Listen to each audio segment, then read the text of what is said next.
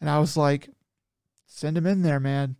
Like we can't let the generator, we can't let the generator, uh, we can't let the coal mining stop because then the generator will stop and everyone will die.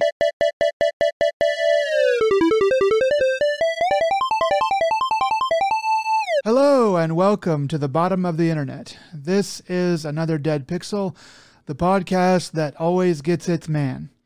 My name is Nick and I'll be your host for the proceedings. Here with me tonight, my good friend and uh, uh, a man uh, who is a bounty hunter in real life. Uh, it's Joe. Joe, how you doing tonight? Doing all right, man. Yeah. How are things on your neck of the woods? Doing good. Have you gotten any uh, big, big uh, bounties in recently? No, just a bunch of small fry. You know, you get people who jump bail and stuff like that. I mean, you know, it's weird how I got into the industry. All thanks to the uh, the anime Gunsmith Cats. You know, takes place in uh, the Chicago area actually. Yeah, it's uh, they have my favorite car, um, and that was the the Shelby Cobra.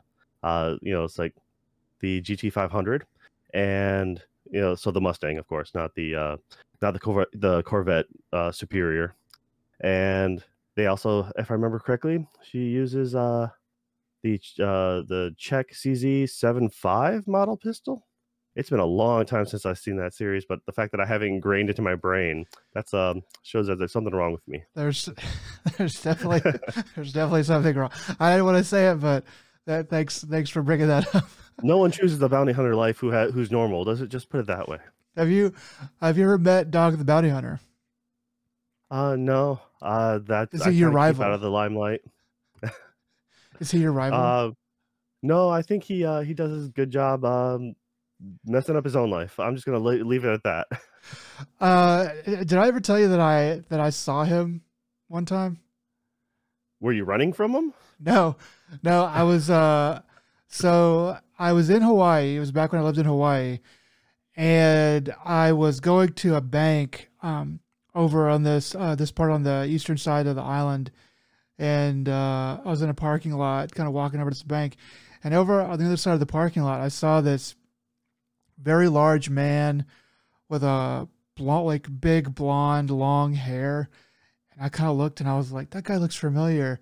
I looked a little closer. I mean, he's like he's probably like hundred feet away, you know, he's he's a good ways away.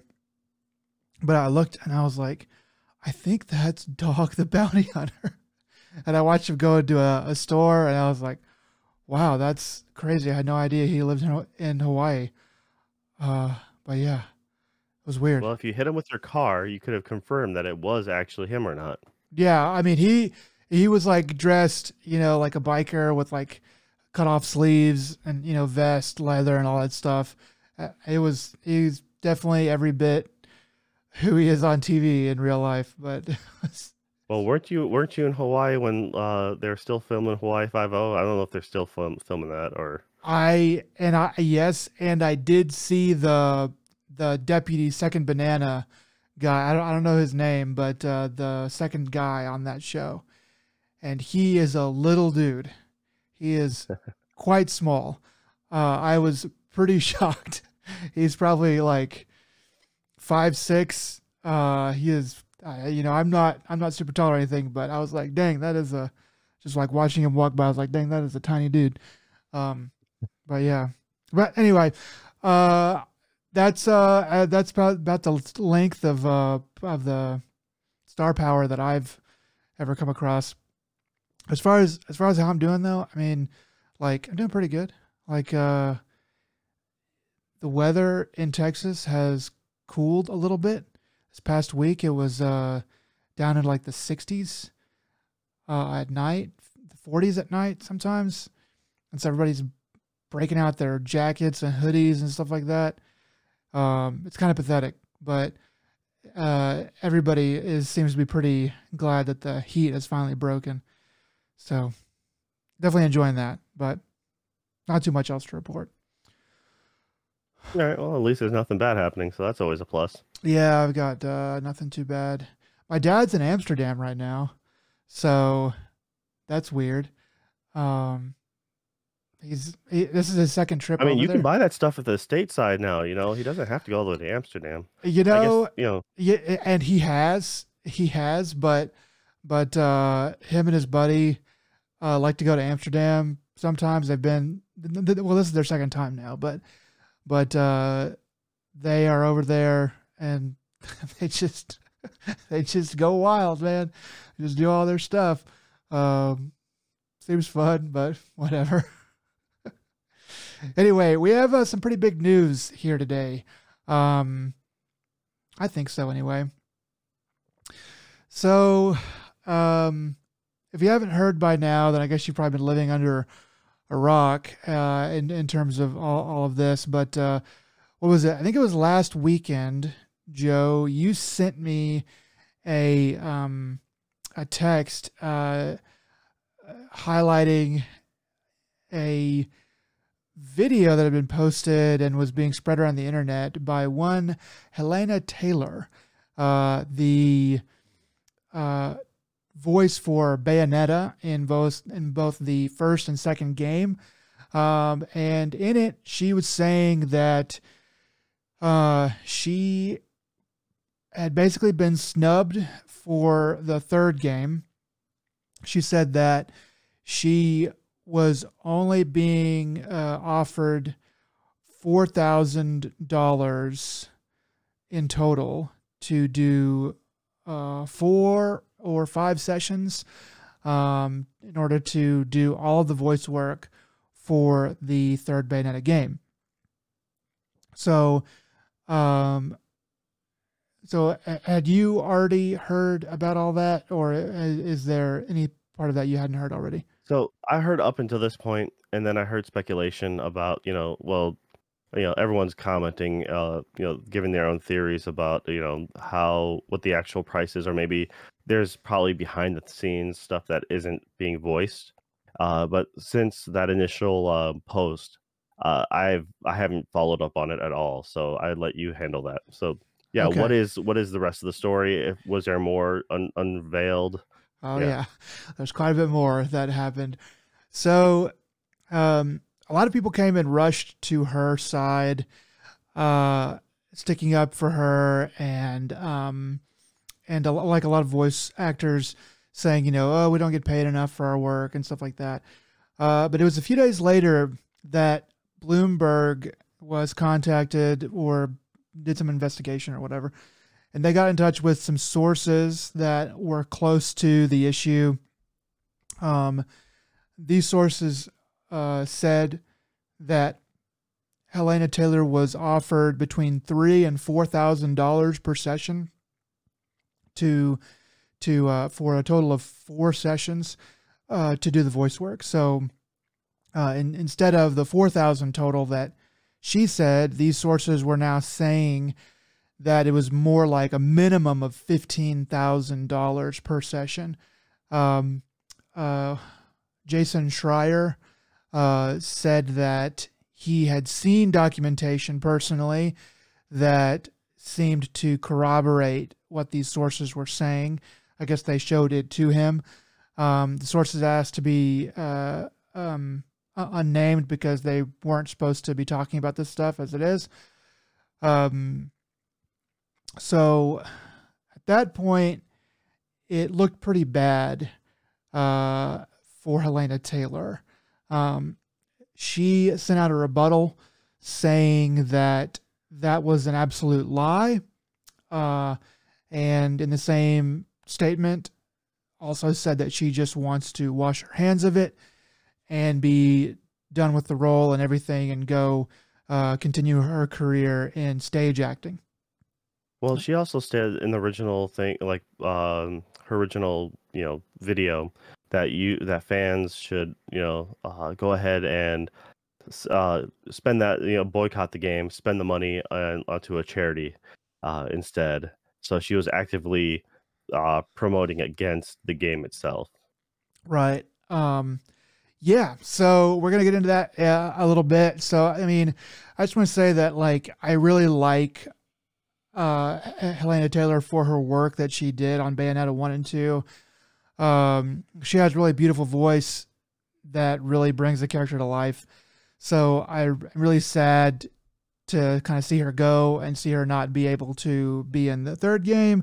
Um, uh, the uh, I guess one more thing, the sources did say too that she requested one hundred thousand uh, dollars to play the role, which is, I mean, that's that's insane. I don't think. I mean, like, you would have to be the kind of actor that was going to bring a lot more people to the table, um, like a like a Chris Pratt or something like that.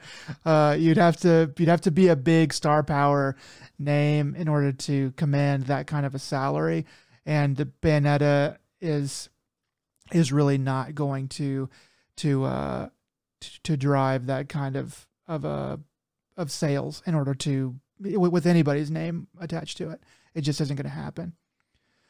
Especially since it's only going to be uh this one should also be tied to the Switch, like Nintendo only, correct? Yes, it will be. I Nintendo forget now. If, okay, I, I know the second one was essentially funded, and that's why it was on the the Wii U. I think it was. Yeah, I mean the only reason that, that this series is still alive is because of Nintendo. Like they brought it back to life. There wasn't nobody that wanted to do anything with it uh, after after Sega said that they weren't going to make a second one. Um, yeah, so there's a whole lot of Switches out there, but I don't think it's there's enough people that really love the Bayonetta franchise to jump in on number three right out the gate. Uh, Sure. and yeah, you're right. Unless if you're doing a lot more work as well, like straight up mocap and everything like that, and uh, I don't think any voice actor alone makes that for any one given game. Uh, I could be wrong. I mean, you got like Troy Baker and you know like a couple, you know, a bunch mean, of others out there that are huge names, but I don't know if they get that. They, you know, they pull that kind of money for uh, a single game. yeah. I mean, at least with, I- with I- at least with those other people, you get they actually do mocaps and stuff like that too. You know, so they're acting while uh, voicing as well. So they they do the whole package. Yeah, she wasn't going to be doing the mocap. Um, I I could um, like I could see like uh, like a Naughty Dog game maybe approaching that much money for a voice actor, uh, but I imagine that it would be uh, more sessions and things like that. Maybe like a Rockstar game, but I think the Rockstar games actually don't pay very much. Um, uh, funnily enough, uh, but anyway, all that's kind of beside the point. Like one more thing I will say before I kind of get into some of my own thoughts on this is that she also said sort of erroneously that the game had made 450 million dollars. Um looking at the sales of the first and second game uh, she said 450 million dollars not including merchandise. If you look at the sales for the first two games it's a, a generous uh, amount would be about 4 million copies.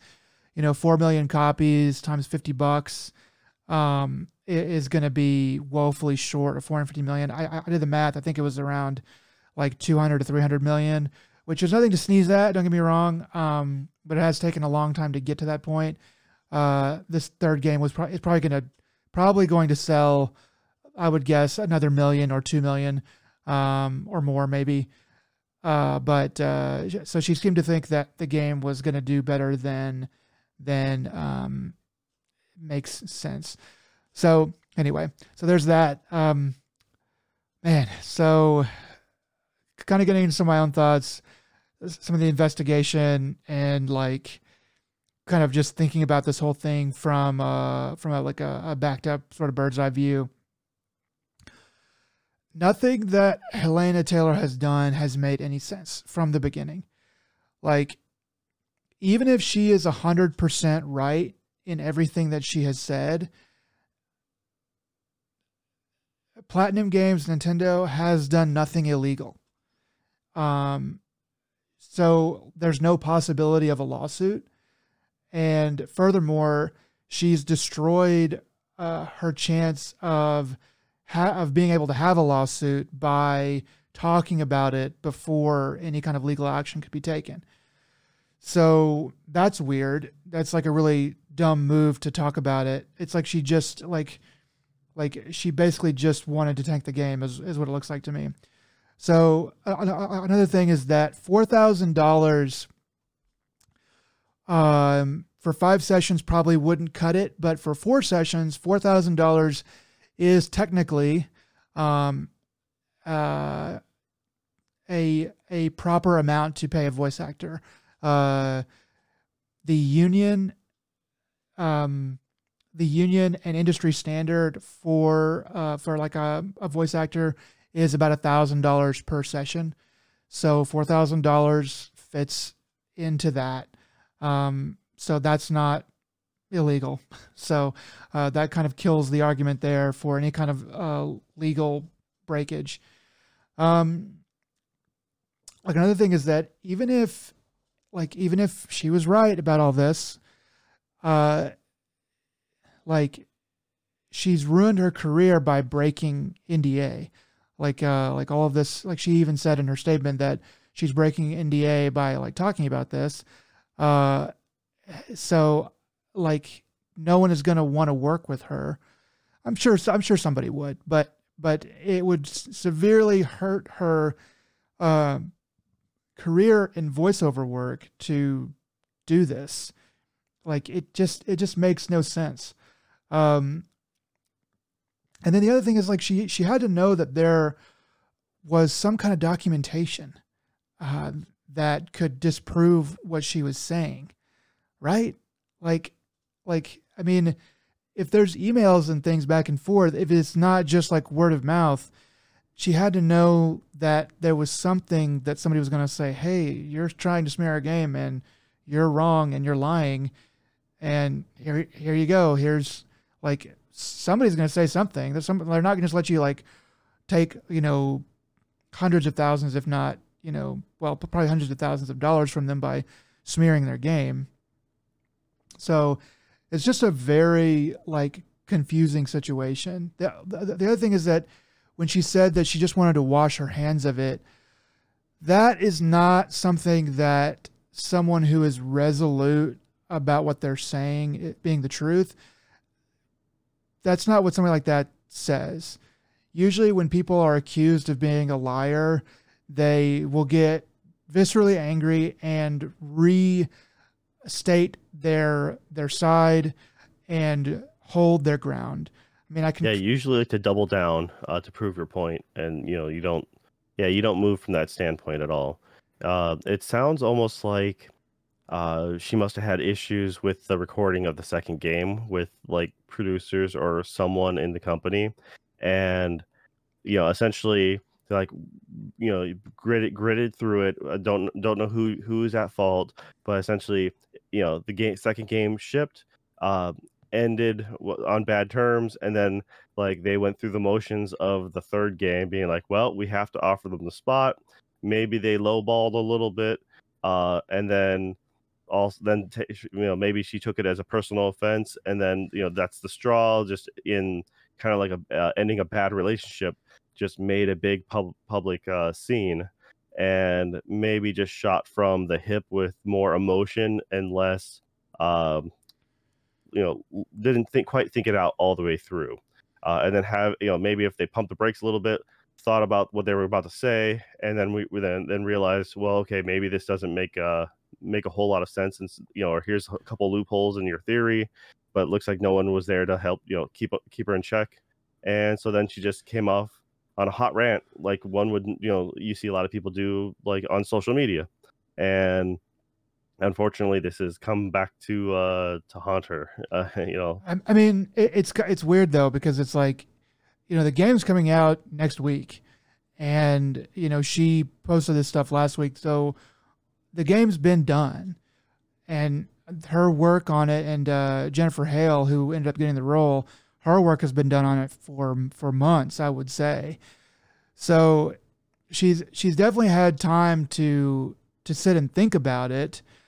Like my guess is that she's probably that she probably talked to somebody about all this, like one of her friends, uh, and or maybe a lot of her friends, and either somebody talked her into making this video or didn't or at least didn't talk her out of it and because I can't imagine that like you make a big a, like a huge I don't know like a huge stink up like this without first telling a few people close to you like hey this is what they did to me you know, like what do you like? What do you think? And then, you know, people are close to her going like, yeah, that's wrong. They shouldn't have done that. You know, but like none of this is illegal. Like, and and there's like probably you know hundreds of people who worked on this game, and you're.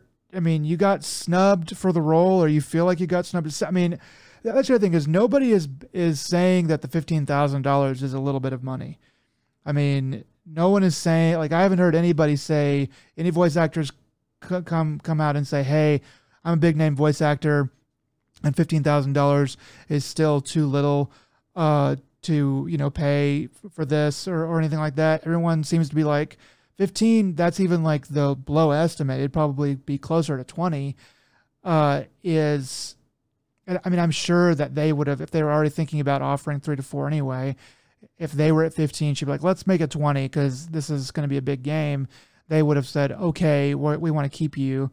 And they would have done it um, so like it, it's I, I can't see that the money be was really a slap in the face at all um, it's just such a weird thing because I'm like, you had to know that, like, unless she's she's right and it's it is all a complete a complete lie uh, from that like fake documentation or something from the other side. But if that's the case, then like she's gonna have to come forward with like some legit documentation, at least something that says something different. But I I just flabbergasted. It just seemed like such a crappy thing to do overall. At, first, I was like on her side. I was like, yeah, I bet she did did, did get jilted, but I started thinking about it, I was like, this isn't illegal. There's nothing sorry, lady, but you know, you got you got jilted. It sucks, but well, see, the thing is, it's like when it comes to um, you know, her replacement, uh Jennifer Hale's not a cheap person. I mean, not saying she I'm not saying she necessarily goes for high amounts or anything, but like she's famous. Like she has a lot of credit under her belt. She's, you know, a, she's been in games for a long time and there's no way that she would just take uh if it, the if if she was um if the original amount was such a low ball offer uh then there's no way she would just be like all right yeah i'll just take that for like i don't see She's that happening i see them offering her something decent for her, her for her time uh which like i said then begs differ. If you know if uh if this whole bit is true and they did lowball her uh in the you know like in the beginning uh and then they they turn around like that means there's a personal issue at stake. You're like we're gonna give you a lowball offer just to say we we we did the um we did the thing we offered you the role uh you know and you know it's like oh you didn't want it well that's on you and then we turn around and like well now we're gonna give it to someone else for a higher amount uh you know that's still legal. It's a little shitty, but at the same was, time, like I said, who knows what happened behind the closed doors yeah, during recording? I was reading any a, of that. Stuff. I was reading a Reddit article. I think you probably I read the same one, but a Reddit post, and some commenter said like, "This is the Japanese way of like telling you to go away uh, by saving face for everybody as politely as possible." And I mean, from my experience in, in Japan you know, lowballing somebody like that in order to get them to go away. That definitely seems like something that that they would do over there at a Japanese company. Um, so I wasn't surprised by that at all. But I don't think, but like, yeah, like I don't think that's what happened according to like the the, the documentation. And you're right, like Jennifer Hale has pretty much no matter who you are, Jennifer Hale has been in one of your favorite games, if not many of your favorite games. She's and prolific. She's been, on, she's been in cartoons and everything else. Under you know, it's like so. Yeah, it has a really extensive uh, history. Yeah.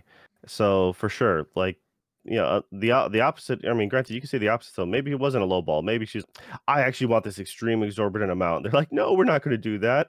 Uh, and then she just turns around, you know, turns around and says, hey, they offered me a low amount. Everyone, sympathy. Uh, but I mean, like I said, we don't know the whole truth. We probably never will. It's just but there's there's such a high risk, no matter what the situation is, of coming out like this, com- doing, uh, throwing your old company or throwing you know like the, the project under the bus, and then trying like there's no way you can do that with and try to salvage your career. No. Um, I mean, unless if you're absolutely done, or like I said, and if that's the case, if it is so, if your cause is so just to do that, there has to be more to it.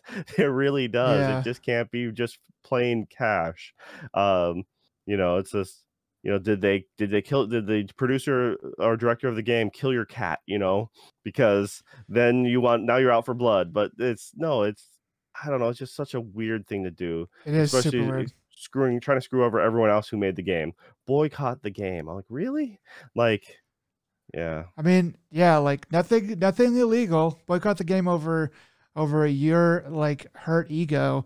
That just, it just really sucks. I just, I just hate to, I just hate to hear that. And such a, such a, such a random thing. And like, I guess she never wanted to do VO work again. I know she's gonna go off and do stage, stage work, but man, like, you can't burn bridges like that. That's just, that's just wild.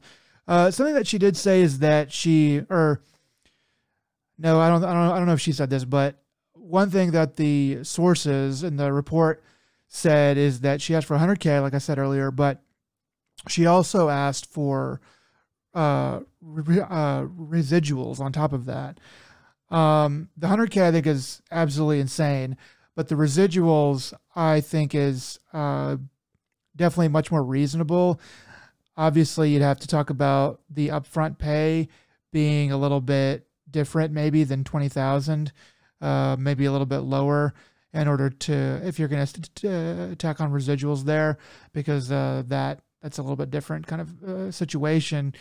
Um, but like uh, voice actors have been talking for a long time about how every other part of the you know acting industry as a whole, movies, um, cartoons, you know, anime, stuff like that, uh, that they almost always get some kind of uh, of a residual uh, back end pay. If if uh, the movie does insanely well, then they get to enjoy uh, some of those profits. And video games, that is definitely not the norm. That is definitely. Um, I don't think I don't, I don't know how often it happens, but I don't think I don't think it happens very often at all.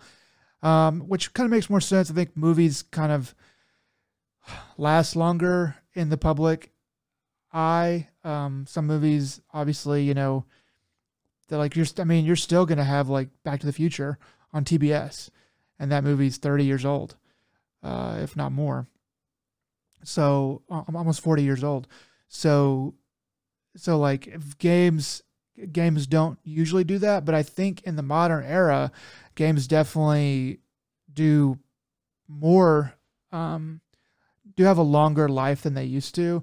Like uh, Especially when you have remakes, re-releases, uh, it's just straight ports. You know, I mean, if you look at something like Skyrim, um, not much visually different from the you know, there has been some tweaks and enhancements. For the most part, it's the same base game, uh, from start to finish, and like it's been brought over to so many things. You have the gra- you know GTA, the story mode, same thing.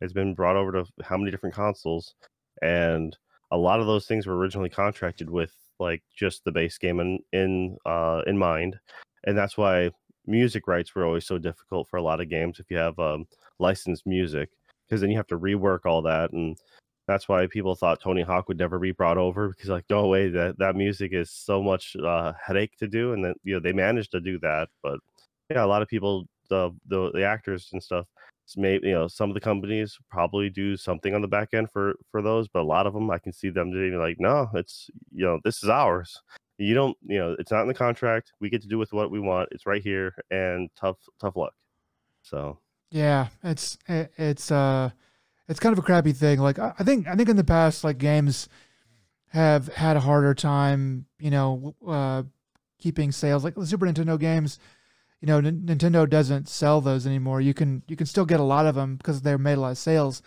but you're buying it secondhand used, so the the company doesn't really care. Um, they're not really making any more money off of that. But but like nowadays, um, some of the games we're going to talk about, I think, uh, in the gaming section, uh, you know, have been around for a long time, and they keep getting sold and resold and ported and reported, especially as like Steam has taken off. Uh, some of these games are from you know the from the early 2000s, if not older, the 90s sometimes, and they keep getting resold, albeit for smaller and smaller amounts. But I mean, if a thousand people buy a game for five dollars uh, here in 2022, you know, as a voice actor, you're still going to get if you had residuals, you still get a little check from that. Uh, if and if you're and if you do that over hundred games, then you're going to keep getting those residuals for a long time and be able to retire on it pretty good. So I think that's a pretty good point. I, would like to see that. I think in games, um, it's uh, it's just got to change that part of the industry. But anyway, so that's probably all I've got to say about it. But uh, Joe, did you have anything else before we move on to the next thing? No, it's just. Uh, I mean, it's like I said, it's a weird thing. I just hope that maybe we get to hear the full story at some point. Uh, it's just, I don't know. It's. I know. It feels no like one, there's no something one missing. themselves in the foot like that unless if they have a real reason, or at least normal people, I guess, wouldn't do such a thing. So you feel like there there has to be a real motivation behind there that we're not seeing. Uh, because, like I said, why else would someone just completely threaten to crash their career? Um, I mean, there's still jobs out there, and there's still people who would want their, you know, want her voice, but it's just a very dangerous thing to do. Um, and yeah, so like I feel like they're like once it's it's one of those things that maybe you know five ten years down the road we might be able to hear the full story, and that I think would be interesting. Yeah, yeah, it does feel like there's something missing. Um, but just have to wait and see if anything else comes out. Um, so moving on, uh, got some remake announcements from uh, both Konami and Capcom. I just have uh, the Konami one here up first. Uh, the Silent Hill 2. Silent Hill 2 is uh, being remade by Konami. There was a gameplay. Sorry, there was a there was a uh, there was a trailer with no no gameplay in it that was released uh, as of this recording yesterday. So on uh, 10 20, uh, 2022. Um, I, I, took a look at it and kind of skipped through some of the other stuff that was in the, the they had like a, a, showcase and I skipped through some of that. Um, but uh, it, it, seems to just be all um, like what do you call it? Uh, CG footage right now. So it, it, it I don't happen I didn't happen to see any gameplay, but it looks like they have the general idea and they're carrying over the spirit of, of Silent Hill to this new remake, um, and it looks it looks okay. Looks all right. Yeah, so this is the um, uh, this is actually being uh, done by uh, Bloober Team actually. So this isn't you know Konami themselves aren't doing this. Um, Bloober Team is the comp uh, the guys who did like Observer, Layers of Fear, and the most recent one is uh, the Medium. Uh, so that one had that you know parallel worlds running simultaneous, and uh, kind of got some flack for uh, lifting some of their like art assets or the concepts for that game from actual real art.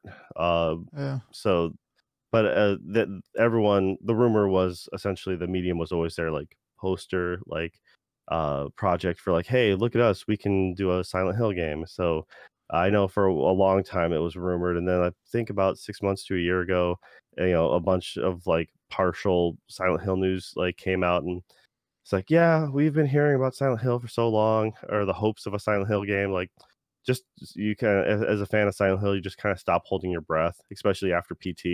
You're like, PT was the last, like, just took all the wind out of your sails. Like, oh, I have hope, and everything's gonna be awesome, and then now it's gone, it's crushed, and I'm di- I'm just dead inside. Uh, so now that you actually get to see something, you're like, all right, cool. It, it looks good. Uh, you know, it's just it reminds me of uh, an, a, a time long ago when I first played that game, and it kind of has that uh, you know ha- has that look of like, oh, that's kind of how I remember it in my brain, even though in reality the original PS you know two game looked like garbage, but that's yeah. how I remember it. Yeah, so. for real. Yeah, I mean, like the the PS2 actually it looked looked okay. You know, I mean, it's still it's pretty muddy, uh, but it's slow enough of a game to where you know you can kind of uh, pick stuff out. PS1, um, I I've watched some footage of of that PS1, uh, and it is pretty. It is uh quite uh blocky t- to say the least, but uh yeah, I never got a chance to play these games. I remember seeing them or hearing about them coming out when I was a kid and just being like, I don't want any part of this. I just too much of a chicken. I really wish that I liked horror games because, or I, I wish that I just wasn't so utterly terrified and easy to scare.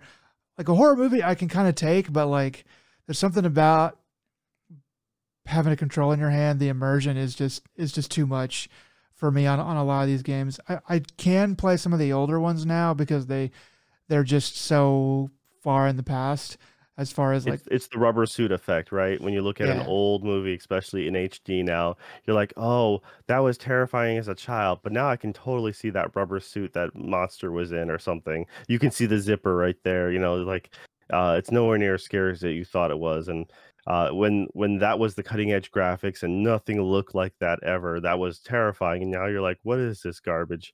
Like you know my my cell phone from like you know six years ago that was that had better technology uh so for sure uh actually i remember really being into silent hill because it was you know that came out you know a little bit after resident evil and resident evil was always the campy horror game uh, a little spooky mostly just uh you know it's like uh shock value and it's just just it was more action oriented hands down uh, but then you had Silent Hill, and Silent Hill, uh, I, forget which. There's an old comedian once uh, talked about amusement parks, and my buddy and I were watching this, and he's just like, "Yeah, amusement parks.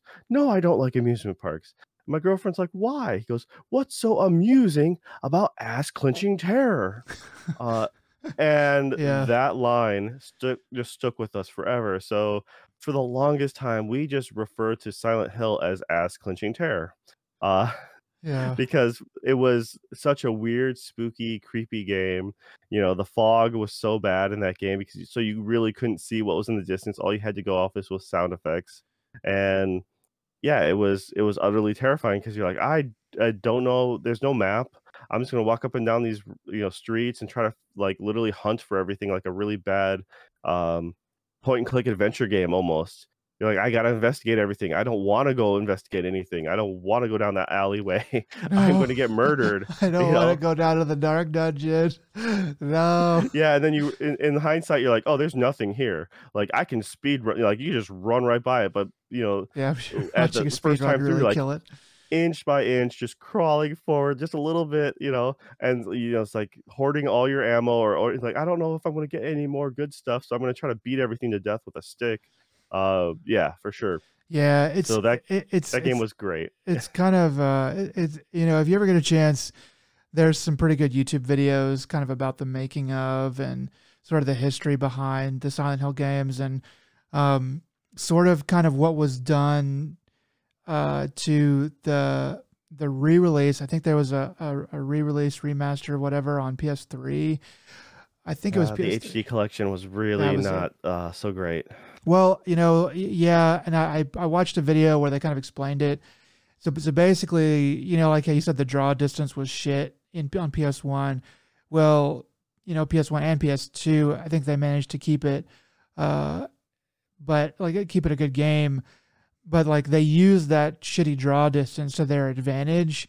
So when they they remastered it or re-released it for It was the HD remake. the Yeah. HD remake for the PS3, the the people that did it, I don't know, had never seen the original game, and so they were like, let's just draw, make the draw distance to max because that's cool, and so you can see everything that's going on. There's no fog in in the game, and so it just kills all of the suspense. Yep, for sure. And that's yeah, I actually never finished those games. I bought it. I actually came back to States. I bought that collection and I forget there was another collection that had come out around the same time and I'm drawing a blank right now. But I'm like, all right, I brought those back overseas with me. And yeah, when I was very disappointed when I got to the Silent Hill. Uh, Yeah. so yeah, and but no, this is it, loo- it looks good. Um, and I'm hopeful. Uh, Do you? I mean, uh, do you know why? Because like, like I think Silent Hill Two was, um, more was like the more popular game, but do you know why they decided to make remake Silent Hill Two instead of starting with remaking Silent Hill One? Uh, I th- I think it'd be it would have to be a lot the assets and stuff like that, nothing can really translate over. So you're gonna have to make that game from squ- uh, square one, just from scratch. You're better off when it comes to something like that. Uh, I think you'd have to do like the uh, Capcom uh, Resident Evil series, just completely reboot the franchise, but you know, make them. You can make it pretty much like eighty percent of the same original story, then you can change it up like twenty percent. You know, because those uh, RE, you know, two and you know two remake that was probably the best one of the ones they've done so far. Uh, yeah, that one was an amazingly you know well done piece of work, but it's not a hundred percent to the original, but it's pretty darn close. And yeah, I think that's what you have to do. You have to to really do the first one. Uh, plus, most people uh, had you know played Silent Hill two uh, on the PS2, I think that was probably the most popular one. Silent Hill 3 was really good as well. Uh, but it had some connections to the first, if I remember correctly. It's been I haven't played it since the PS2. Uh, so, and yeah, then anything like after his, that, his daughter or something like that. Uh, every, everything kind of fell apart afterwards. So it's just like, uh, it's not. Yeah. But no, uh, I guess it just was, has to do with being was more also, popular. Two also had the fun endings. Like two is the one like that was the first game where you got to have um that's the first one pyramid head the first one with like just a bunch of weird stuff uh i said more so because um you got the there's just a, quite a few different alternate endings and you have to do things a certain way to get a certain score uh you can yeah they let they just our game was made to be replayed. Uh, a lot of hours were wasted uh, in my youth just playing the same game but you got to do things differently and uh, yeah I, so i don't think it's wrong for them to do it. Like I know it's going to throw people off, being like, "Oh, two," but no, I need to know what happens in one, and that is kind of misleading because yes, it's the second game of the franchise, but it's you don't really need to know what happens in the first, uh, yeah. and I think you'll be fine. So yeah, I kind of wish. I almost wish it went under a different name, uh, to be honest. But yeah, but they've got to get. You can't those... rename number two to something else because everyone knows it's number two. Yeah. So. Yeah, I mean, yeah, it's it's probably it probably just because you don't really need to know what happened in one and two. It was a more popular, more famous game, but it just kind of tells me like like if they were making the remaking the first one, then that would tell me that they are uh, going to do both of them. And with this one being remade, it just makes me think that they're not going to ever remake the first one. So I, I, don't know. I don't know enough about the games to tell you if that would be right or wrong. I guess it's I guess it's uh, not that big of a deal, but I mean, you could you could also see this being a one-off and testing the waters, and if it does well enough, then like let's let's light it up. Let's let's go ahead and uh, do a full real remake. You know, just uh, and reimagine the first one, and then let's we'll go ahead and do that with the third. You know, it's like uh, do the Resident Evil you know formula Yeah. because you know that is mean, a possibility. I mean, they could always go back and remake, you know, Silent Hill One, and just like, well, we didn't, you know, we just wanted to test the waters with the thing we thought would do the best, and it worked out. So we'll give you guys one and and then three or whatever. But the yeah. music in two is so good, though. It yeah. really is. It's, so it's I, I that's I remember uh, hearing that live in concert because uh, there was a we went to 2008 I think in Chicago. They had a play a video game orchestra and the Chicago Philharmonic um, was playing. Then they had a lot of big wigs from uh, Japan who came over. Uh, you know, uh, the composers for like uh, was that Blue Dragon, uh, which is that Toriyama uh, RPG for the 360. Uh, we had uh, uh, the composer for Mario, and I'm drawing a blank on that one too. Uh, for did some songs. I did a song from uh, Galaxies, Galaxy Two, I think. I mean, you had a, you had just a lot of famous like it was just nothing game after game. Just you know, of course they did. Uh, they ended the whole show on with One Wing Angel. Um, oh, cool. And then as their encore, they replayed the same song again, and I'm like, that's cool, but just to replay the same song again, I wish there was something in between. Then you can roll back to it, but still, it was uh, you know, it was neat, and just to, to hear them play like Silent Hill, uh, like on stage, and it was just like, wow, that's that's something else uh, yeah, so just watching that trailer, hearing the hearing the music, I'm like that that sent me back. Uh, I, you know, I'm excited about it, which is the first time I've been excited since PT.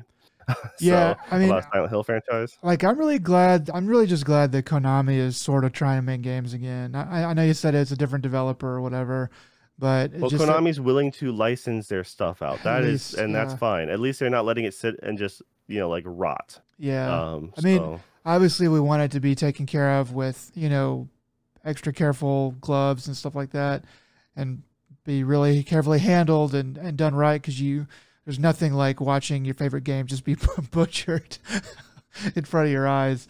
Uh, but yeah i'm just glad they're they're kind of doing something again. All right so then one more remake uh, news. This came out also yesterday uh, 10 20 22 it's funny enough but we kind of knew this one was coming i think the Resident Evil 4 remake. Um, two and three got remade recently, uh, and so this is the this is kind of the next one that everyone was really hoping for. Um, Resident Evil 4. Uh, I did happen to see the the gameplay the gameplay trailer for this. Um, it looks pretty good, but I was wondering if you had a chance to see anything on it. Yeah, um, I, I saw it and it it does look good. Uh, I'm hesitant about it because I you know four was a phenomenal game. It literally changed the industry when it came to um, this third person action. You know, uh, it was hot in a time where like quick time events were the rage and uh, it was but at the same time doing the over the shoulder floating camera uh, that really changed it up from the Resident Evil formula, and it just changed it up for all action games. Then after, uh, it was a it's a great action game, and a stupid, stupid, funny like campy horror game. They did so many weird things in it, so I'm really sh- curious what they're going to be doing with the villains in this game, and how they're going to be representing them. Uh, but I mean, the whole concept is you're Leon, and you're going overseas to save the uh the president's daughter who is kidnapped. Yeah, How like 80s cliche action movie can you get? And that's awesome. And so that's that's why it was so great about it. Uh they did it visually and mechanically like I guess uh, you know the the the most recent remakes have been good. You know, a lot of people were a little upset with uh RE3. It's just it didn't live up to the standards of RE2 remake. Uh but I don't know, they, there's so much potential here and I'm I'm not really going into it with so much. I'm just like I'm just gonna wait and just kind of sit on the sidelines and see. Uh, when it comes out, I'll I'll probably play it right away because I I played and beat the other ones. I did the um I got the speed runs for those. Like I I did the unlocks that I could. I'm like you know I haven't tried that hard in a, a game in, in recent years, but that's how much I really liked uh, RE2 and 3 remake. Uh, so we'll you know but i also saw the same thing you did about the I, ign uh, commenting about how the dogs uh the dog you can save in the beginning uh of the original game you you find a dog in a bear trap and you're like i'm gonna set you know you can set it free. And if you do that that dog will then come and help you later uh and it's like oh my buddy you're helping me. That's awesome. Especially in a moment one of the most weird moments early in the game you're like what the hell is going on? And they showed the same dog and it is no longer alive and it's just like oh that's that's tragic uh yeah so boycott this game cancel it. Just cancel it all. yeah It's dead to me. Uh, yeah. So like, uh, watching some of the gameplay, it looks good. Like, when did that original game came out? Like, uh, for for GameCube, right? For what, 2004, 2006? yeah the original was gamecube uh, i don't remember the year anymore i wouldn't say 2005 Okay. um yeah so you said four or six so you know that I, you I don't know why. right I don't know why I think it's either four or six. Uh, but but uh, yeah, I guess we could Google it if we really wanted to. But anyway, uh, um, yeah anyway, it uh, the gameplay looks good. Uh, of all of them, uh, this this one, this Resident Evil needed a a uh, remake the least um, because it is still sort of in the modern era, but but a lot of the stuff from uh, GameCube and PS2 is looking pretty dated. You know that that was definitely a pretty big leap forward compared to, to PS1 and and then 64 era games. Uh, but uh, but uh, they're still pretty. They still look okay. Um, so I, I was kind of I was kind of surprised that uh, that they were going to remake it uh, because it is a little bit it's not that old anymore, but because I made the other two so recently, it Yeah, sense we talked about this when it first got announced uh, because there was that fan effort uh, by the community to they were doing their own HD uh, texture packs and stuff for a bunch of assets from the, uh, for the uh, the base game, and then just you you could just mod in all the extra stuff. So they were going there. Uh, people would go to the actual locations of like where a lot of the uh, when they couldn't find like a good high res photo, and they, people were taking photos of like ca- the castle walls and stuff like that of certain places uh, and buildings to try to get uh, accurate representation. And it was a it was phenomenal. You can find this stuff on YouTube. But unfortunately, like then this project was underway for like a long time, and they're like, yeah, okay, you can cancel that, guys, because we are doing our own thing, and that was pretty sad. Yeah, that is pretty sad. I, I remember uh, kind of randomly. I remember somebody on uh, on Reddit one time was showing these pictures of this school, and you know, kind of going back to the Silent Hill stuff.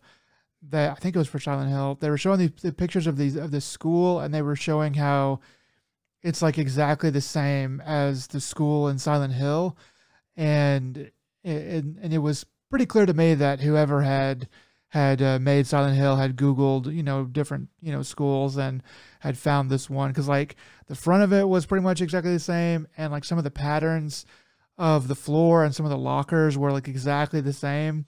And it was like, I mean, it had to be like 15 or 20 years later, but that school was still standing, I guess. So I guess it made sense. But yeah, anyway, RE4 it looks looks pretty good. It looks um kind of like the others, uh, just upresed and and nice. So we'll see how it plays. I'm sure it'll be uh it'll be good. Anyway, so that's it for the news. Um, so next up, let's go into what we've been playing. Um, so I'm actually gonna gonna uh let you go first about the stuff that you've been playing, uh, and then we'll get to what I have done. So go ahead and tell us Yeah. about your stuff. All right. Well, um, so a buddy at work uh, had let me borrow his like Pandora's box, which is essentially uh, a, a giant uh, two-person arcade stick.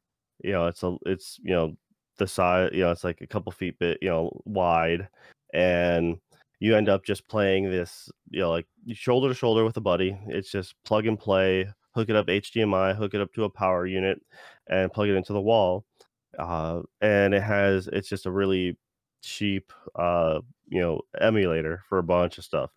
And because it's usually um, chinese of you know this uh, of some sort uh, like it has a bunch of knockoff games or at least they'll have the legit games but they'll have a bunch of knockoff ty- uh, names to them and then with um, amazon having their recent sale another buddy from work went ahead and bought the newer version because uh, it seemed like a good idea. And so yeah, we ended up. I've been playing a lot of these little, uh, you know, cheap little Pandora's box games. Uh, honestly, you're if you have an older computer, I would recommend you're probably better off just going ahead and buying yourself a, a fight stick and then just uh, getting MAME and emulating these things yourself. But for, for for people who have no idea how to do any of that stuff or just don't want to deal with it, period, uh, this is the most uh, easy pu- plug and play solution. Uh, it's just it's just really funny because you'll come across uh, they'll have multiple uh, systems on a single unit. So they'll have stuff like Mega Drive, which is Sega Genesis. They'll have the Famicom, which is the uh, Nintendo and Super Nintendo, and they'll have all these different things, including uh, arcade titles. But then you'll have some of some of some of the names will be exactly the same, uh, like Contra. But then you get you come across something like Gauntlet, and then they translate Gauntlet to like Iron Glove too You know, I'm like, "Ah, I guess that is a way to say Gauntlet, isn't it? It's an Iron Glove. All right, that that checks out. uh, or Crazy Crazy Wolf, which was Crash Bandicoot. Okay. Uh, Okay. yeah, s- so you come across it like, what the hell is this? It's like, oh, okay. uh, It's just you find some stupid names and some pretty funny ones like uh, comic book heroes uh, versus I forget something else, and it was Marvel versus Capcom 2. And I'm like, comic book heroes. All right, yep, that checks out too.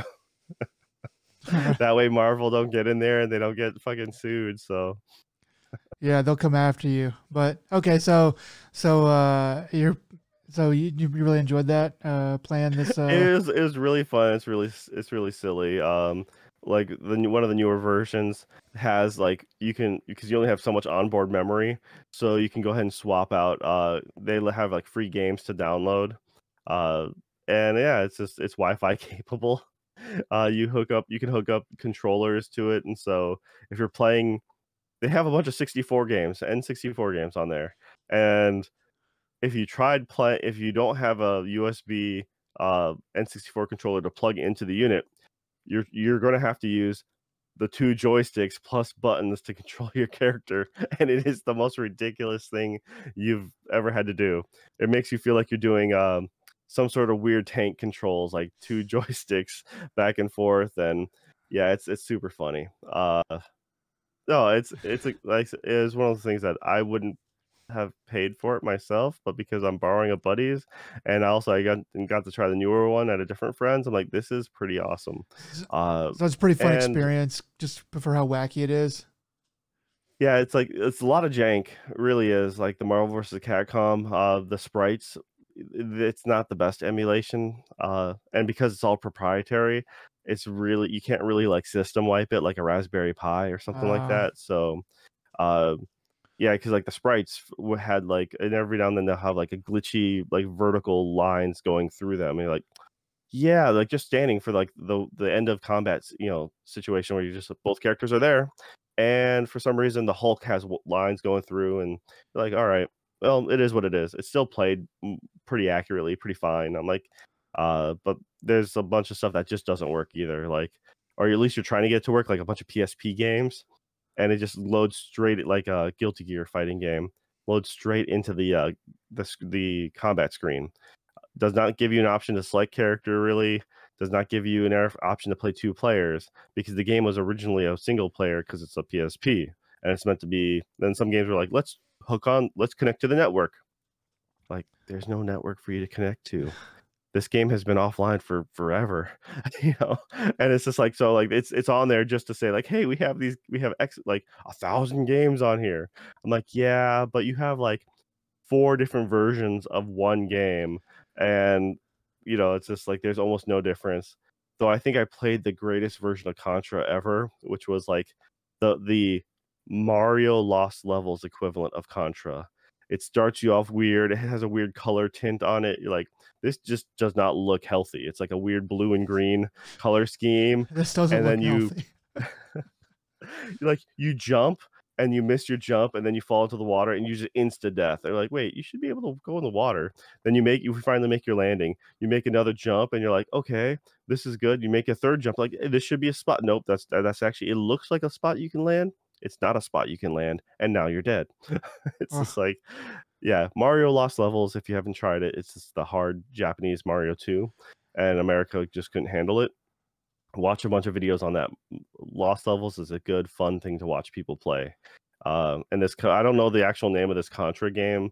It could just be someone's like, you know, homebrew thing, but it was it was funny as hell because we were not expecting it. It was hard and stupid, and we just had to laugh on how dumb it was. Um, but yeah, that's I, I played a I played a bit with that, and I guess the other thing is, uh, you know, a little bit on the you know that news front slash uh, just an update is uh, on Epic Games they have um, the two free games they have this week happens to be uh, Evoland, uh, the Legendary Edition, uh, and that one has Evoland one and two, so it's a uh, an RPG uh, kind of concept. Is you are playing in you're playing through the evolution of graphics. you start out with a more or less like a, a Game Boy level, um, a Game Boy style graphical level, and then as you're going through the game, you start upgrading from you know to 8 bit to 16 bit, you know 32 bit, and that's you know so by the I know by the time like they showed you know I never played the second one, uh, but like the screenshots of the second one is like you, know, you got 64 bit block sprites kind of deal. So yeah. that's a kind of neat concept of that game, and Yeah, that never- that was always I've never played Evil Evoland. I've always seen it uh, around. It looks pretty cool, but uh, glad to know it's free right now. yeah for sure. And the second one is uh, Fallout Three, uh, the Game of the Year edition, and I absolutely love this game. This is my favorite uh, Fallout game. I I preferred Fallout over um, the Elder Scrolls franchise personally, and uh, most people prefer New Vegas, but I really liked uh, Fallout 3. I think from the very beginning, uh, it has that whole uh, throwback vibe, and you're like you're in the how was it when you're in the shelter. They have you growing up as a child, and you have like that street gang, uh, sewer rats or something like that. I forget. Um, sewer snakes. I forget the, the the original gang that you caused that causes you trouble in that uh, like it's so stupid, but it's just like it, it- like straight out something of um 50s greaser, you know, vibe. Yeah. And then you have Liam Neeson as your dad, Yeah. and the whole point of the game is follow your dad, f- try to find him. I'm like, you know what, that's good enough motivation for me. Uh, so, Yeah. Try to figure out like where he is and stuff like that. Yeah. I mean, like uh, people do say New Vegas is better. I played some of New Vegas uh, way way later. I thought it was fine. Um, man, you're like never gonna have uh, that that Fallout Three, you know, experience again because that was such a huge leap forward in games. Like I had no idea that games were capable of doing that. It was just such a such a crazy thing to see how big the world was, all the stuff that you could do. You know, I mean, kind of seeing how how Bethesda games work now. They're kind of what like I've heard it's like an ocean of content that's an inch deep. So and and now like I don't really prefer that kind of stuff, but at the time when it came out, it was like holy crap, you just you know the world was your oyster and you had just had so many things to do and so many options and s- stuff that you could do. Like it was wild. A lot of save scumming just to see what was possible. Yeah, for sure. And yeah, it's just you know that game. I just absolutely love that uh, Fallout Three. Uh, it's and I completely you know hundred percent of that game. Did all the DLC. Um, so I got it's like back. This is also early Xbox That's a lot. 360 when trophies were just uh, kind of a new thing still. And yeah, I made sure I got all that stuff. Dude, I, that's a lot of material to go Through. it really is. Oh, hands down. Uh, so uh, yeah, I actually played like hundred plus hours in New Vegas, and I just there's something about it. I, I I tried to like that game, and I mean it's a fun game, and it has some the wackiness, but I just I think it's also it's one of those things that it's your I don't know. I really like the original two, um, or Fallout one and two. I kind of grew up playing those, but this is the first time. This is when they really shifted the uh, the style because everything else was, um, uh, the guys who made Fallout made the those current the current series Wasteland. Oh yeah. So you got the isometric grid based uh, RPG tactical style. So, you know, those are a lot of words there. Uh, but essentially, uh, yeah, Fallout 3 let you do be as good or as bad as you want, and they let you do it from the very beginning. Like the first first town you do, like they like there's a nuke right there, and you can very early in the game just completely wipe a city off the map. I definitely did that on one of my save scums. Um, actually, I was playing like my my buddy in college. Um, he had the game and he was showing it to me, and that's why where I was like totally blown away by it. And uh, he was like, "Here, play through." So they're like there like all afternoon or whatever. But you know, I, I played through a bunch, and he was like, "Why don't you blow up the town?" And and I was like, "Okay." So like, I did, and uh, we watched uh, the uh, we watched whatever like good and evil, you know, uh, balance you had. It just dropped to straight evil. Um, it was like, I mean, you have like the little guy, but he has like a horns on his head, um, and uh, and I was like, had you not seen that before? And my buddy was like, no, I just wanted to like I wanted you to do it on your save because I wouldn't do that on mine, but I just wanted to see what it was like. And I was like, okay. so yeah, Yeah, it it's was one of those things that made you feel kind of bad because like I I I can't believe I just did that. you know. Yeah, you could di- Um, get different perks and stuff though from being evil or from being good.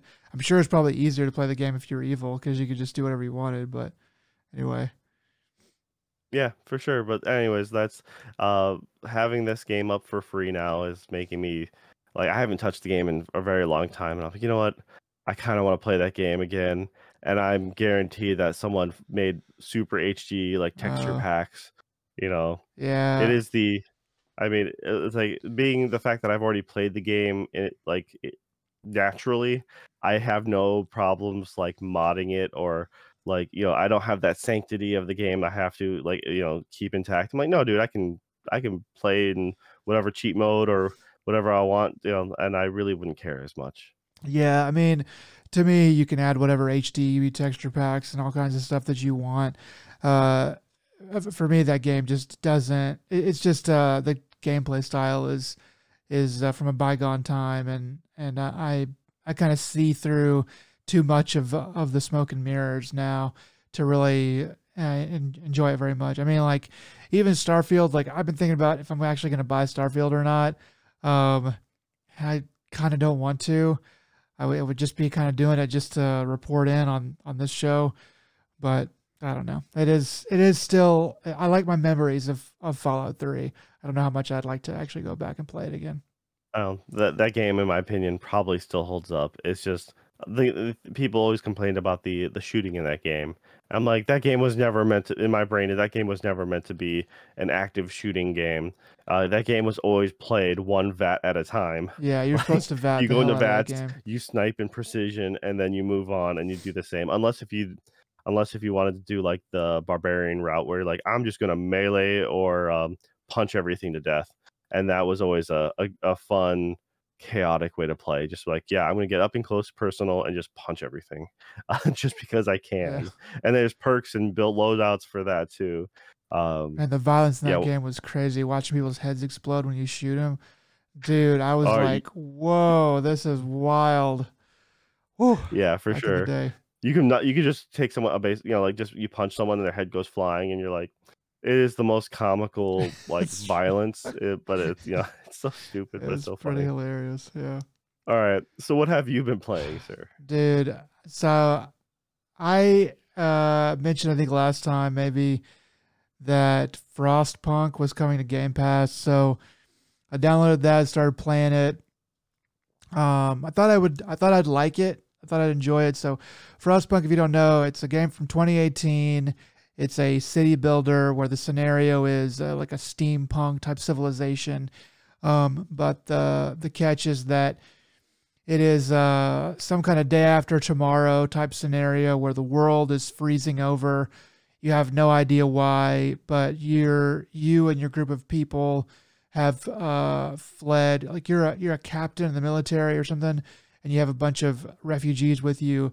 You have fled London, and you are uh, traveling uh, through the snowy wasteland. You come upon this abandoned coal generator um, and uh, or a generator that is fueled by coal. And uh, so you decide to set up camp there. And so basically the whole thing is you start with the generator and a few people um, and some supplies that you can get to. And you have to build out your city so it starts at negative four degrees fahrenheit i think it's like negative i think it's like at zero degrees celsius that, that's where you start and then uh, as the game progresses, it steadily gets colder and colder and colder. Um, and uh, yeah, man, I have not had a game bite me like this in a long time. Uh, when I first started playing it, I thought that the tutorial was pretty crappy. They they give you like they they show they tell you, hey, tutorial on what you're just about to do or what you just did.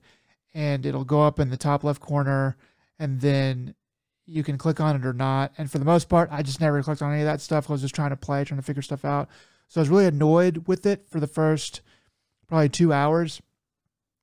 Uh, but kind of once I got the hang of it, um, I knew sort of what I was doing and I'd go through and play for a good chunk and play till about like day 10 or 15 and then I just die. So so basically with this game you have you have uh two meters at the bottom of your screen that are discontent and hope. So obviously you want discontent to be as low as possible and hope to be as high as possible. and uh, discontent is red, hope is blue.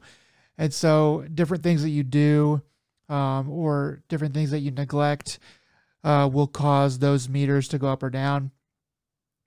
And uh, so, like, just kind of wrapping my head around everything that goes on in the game and like what like uh different things that happen at different times what the different buildings do and when you should use them what you should like if you're on this path you should you know you should not actually build those things it just takes a while and i i lost probably like at least three times before i finally won uh which is the the win the winning state is to carry the city through um, as it gets colder and colder and uh, build a bunch of stuff. And then there's a superstorm that hits, and you have to survive that superstorm. Now, part of that means that like the people that you're that are in your city, like you don't get everybody killed, but another part is that they don't throw you out. So if discontent goes too high or hope goes too low for too long, then they will oust you from the city. And they'll and then you're just like one dude like walking out on the wastes and they're gonna figure out how to run their city on their own. Um, but dude like this game is really well balanced. It's hard. There's no difficulty settings. It's like here you go this is it. Um, either you can do it or you can't. Um, but like this game is it is so well balanced as far as like you're there's never a dull moment. You're always trying to get like the next thing.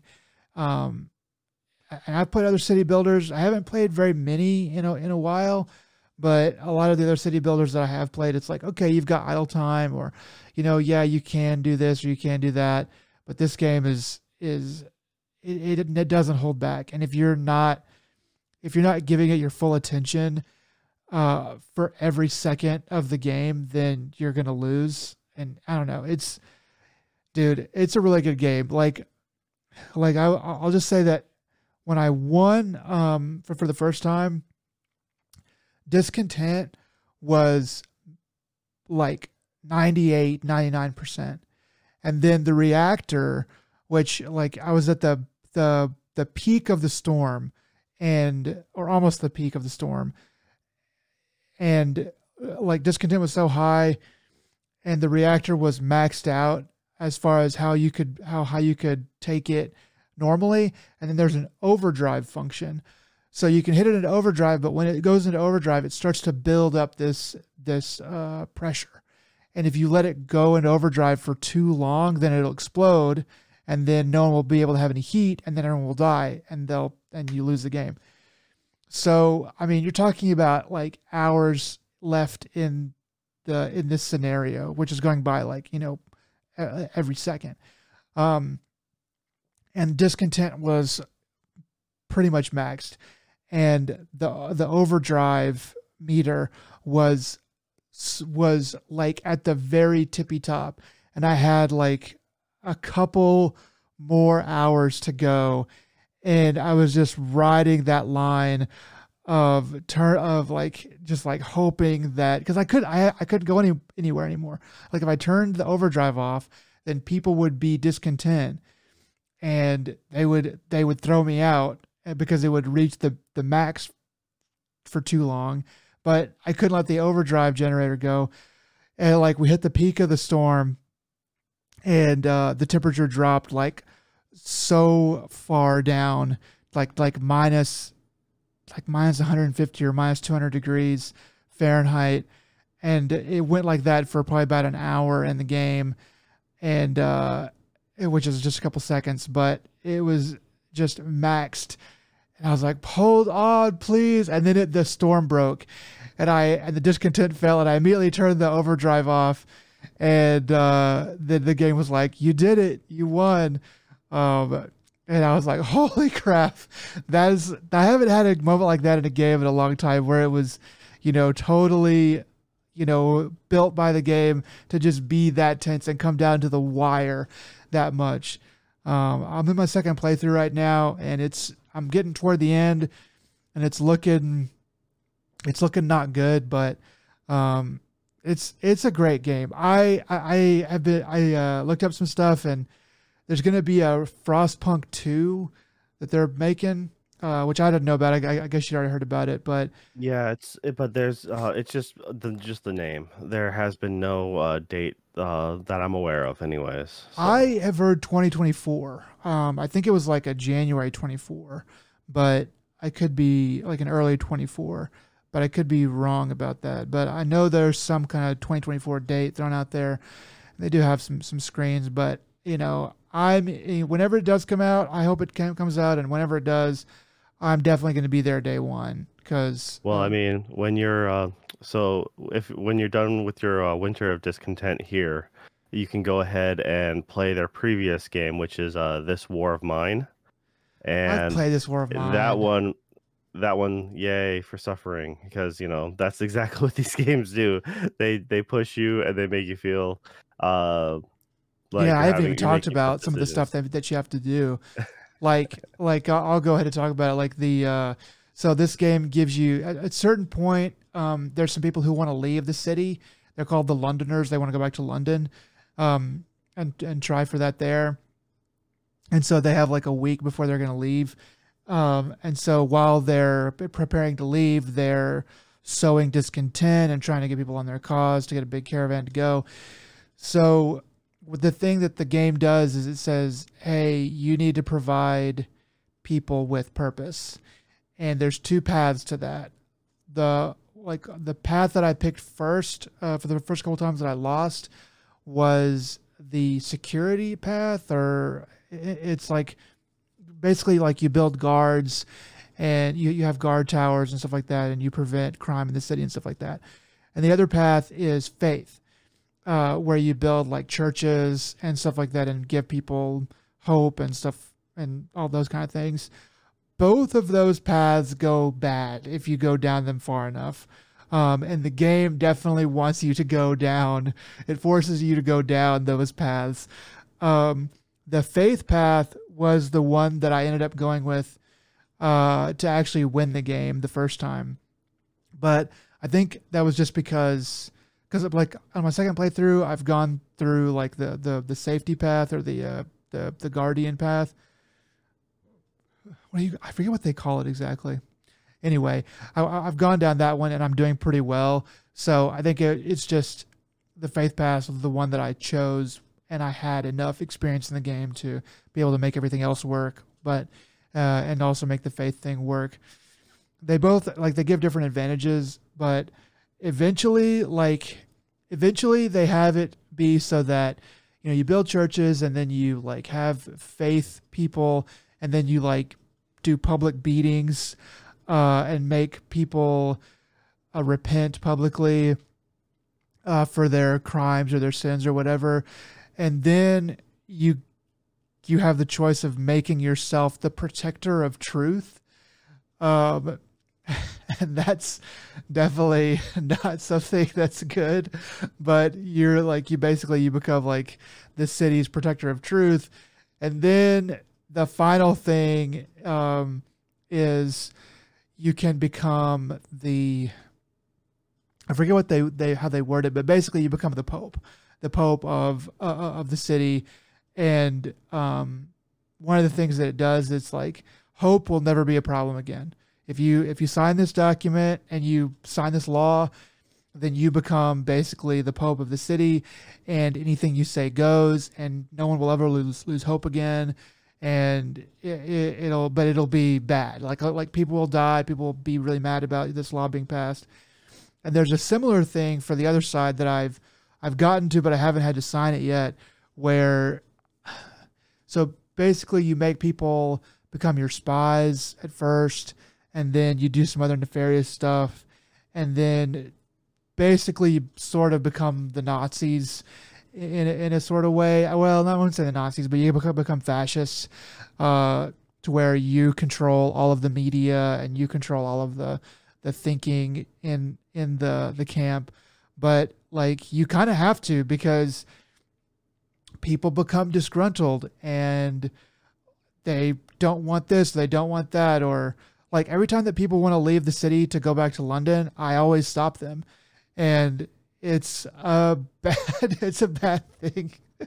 it's a bad thing to do, but it's like they're definitely going to die and we need them here to do work for us. Like we can't lose like 20 50 people cuz that's that much less that can feed the that can like do the work on the coal mines and mine the stuff and there's the city's got to run.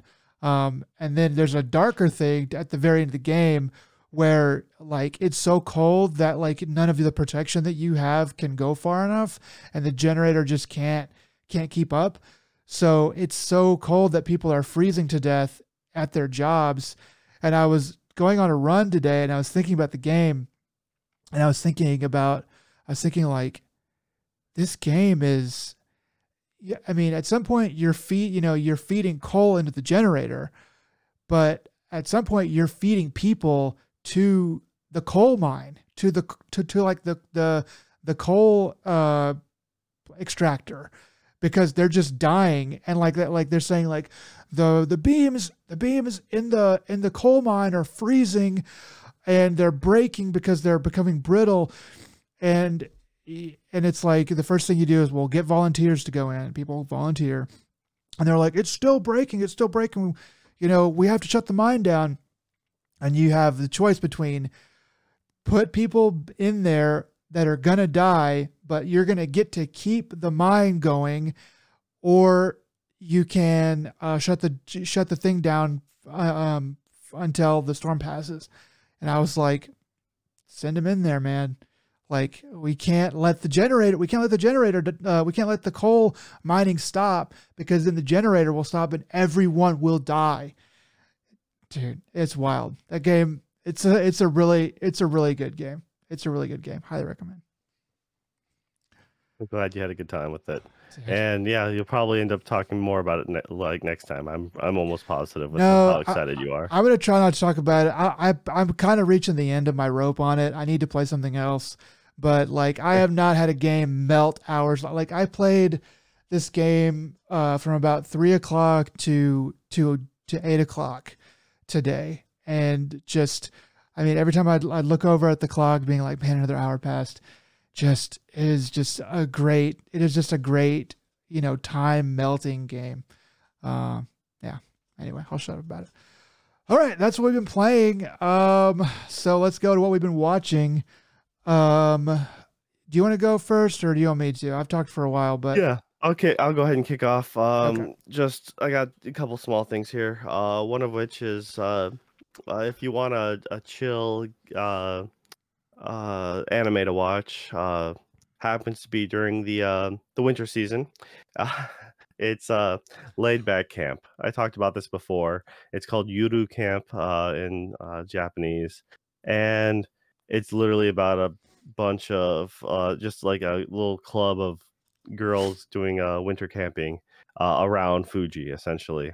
Uh, and one of the girls is primarily a solo camper. They just like to go out and camp by themselves, and prefers camping in the uh, the colder season because less people, less bugs, and just like they prefer the, that crisp uh, coolness, and then like warming up next to a fire.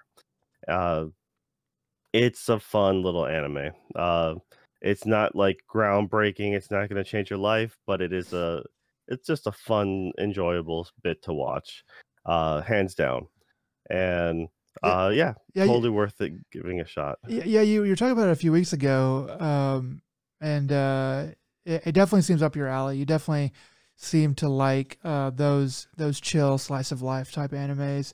This is a really good idea for uh, for one. Um, it kind of reminds me uh, just kind of the way you're talking about it, it sort of reminds me of a in the woods version of uh uh my of uh what's her name sailor uniform. Oh, uh, Akebi's. Uh, uh, yeah, Akebi's sailor yeah. uniform. Yeah, it, it kind of reminds me of that. Um, just kind of the way you talk about. I haven't seen what it looks like. I'm sure it looks totally different or whatever. But sort of, the, I could definitely see them fitting that style into this scenario because you know who who doesn't love the woods.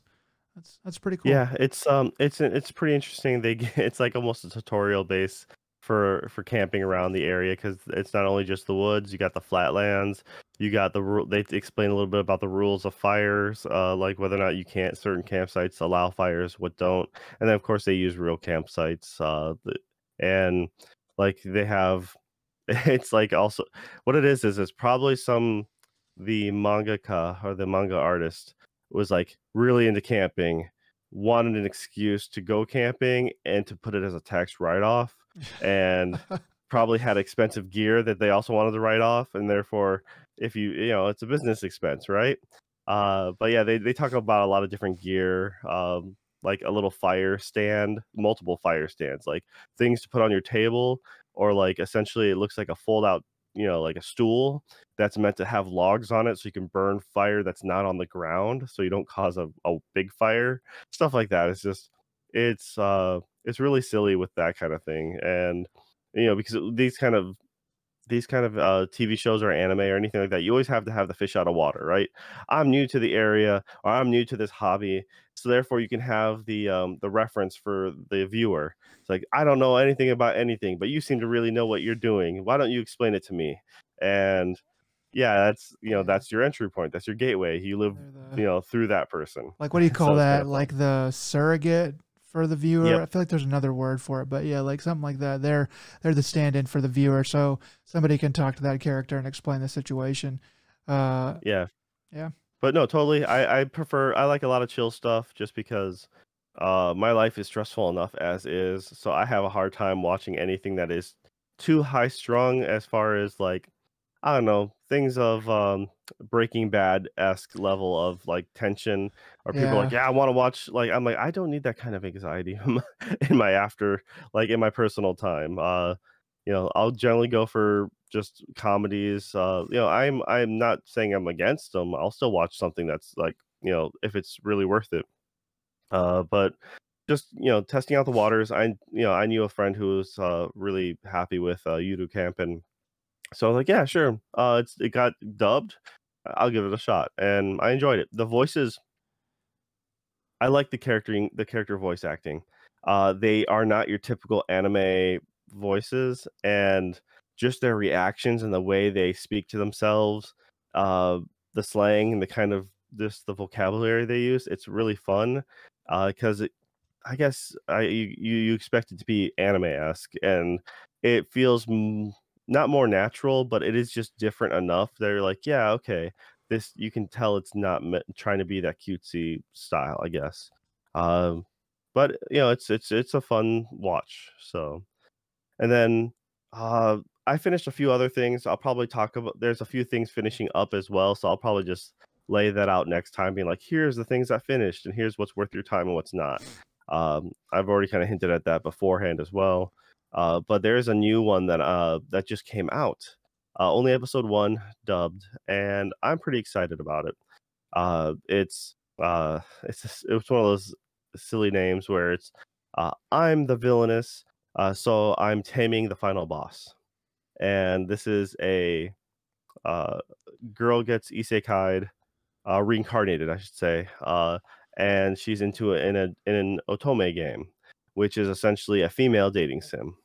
But she gets to she turns out, uh, she's actually the the antagonist in the game.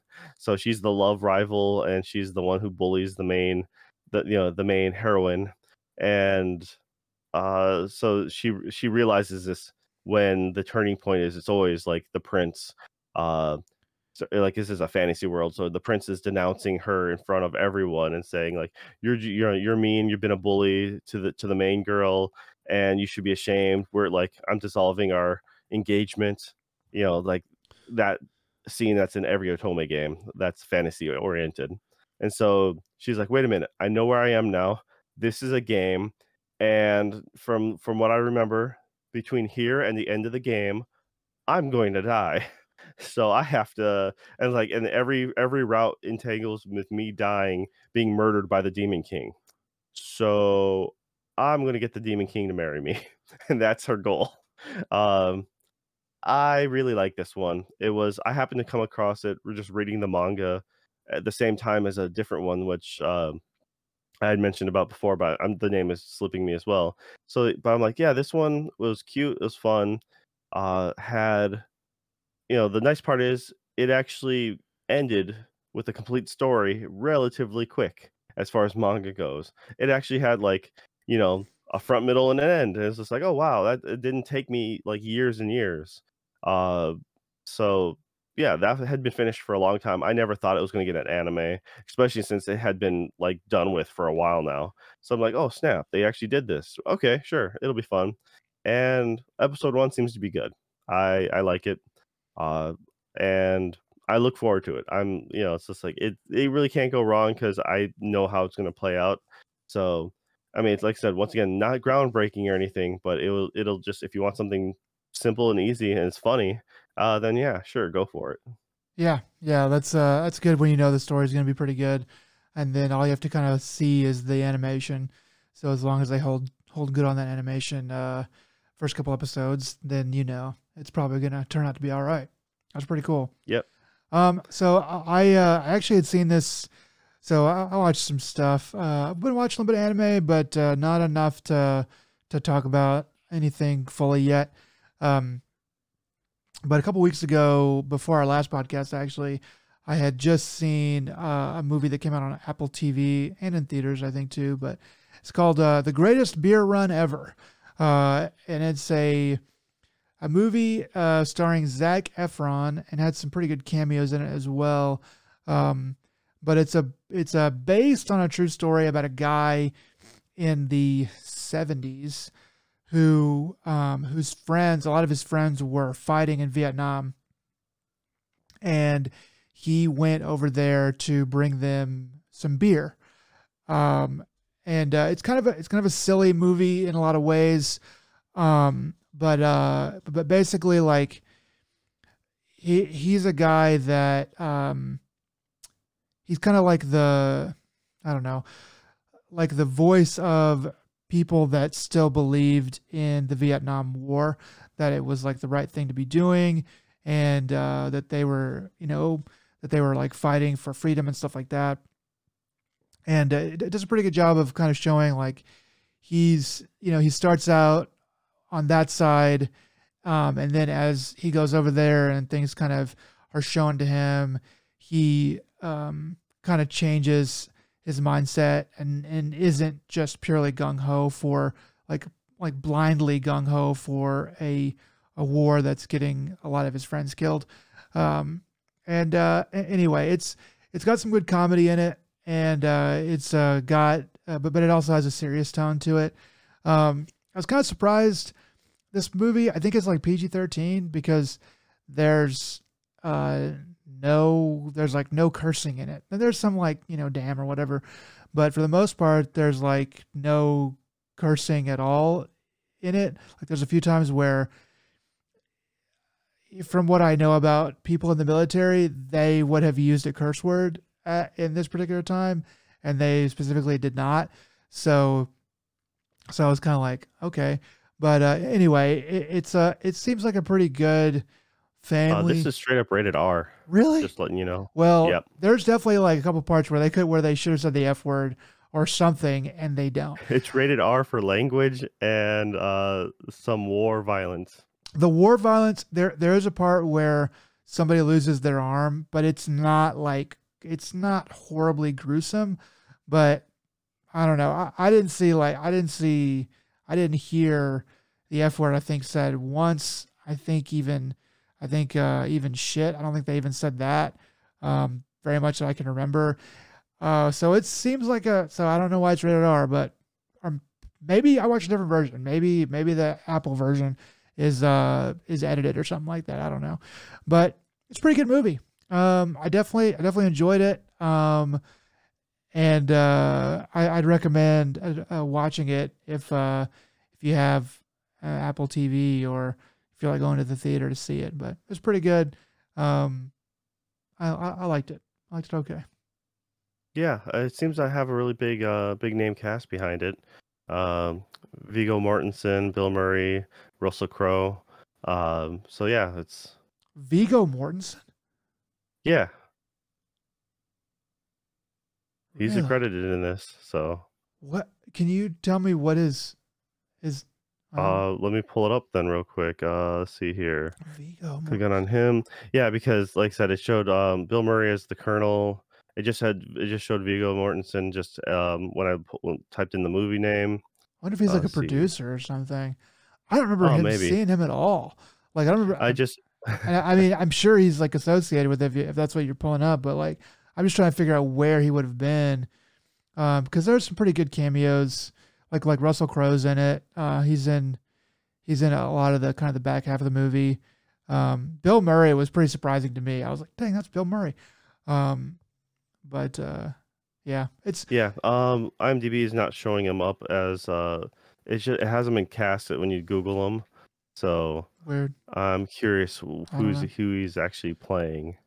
Uh, but yeah, so I can't say for sure. Uh, and I'm not going to waste any more time on this. trying to but find it.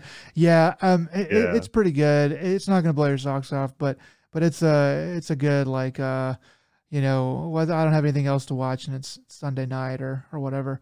I don't know. The the pictures of Zac Efron look pretty good. Um, you know, IMDb gives it a 6.8. Rotten Tomatoes gives it a uh, a 42.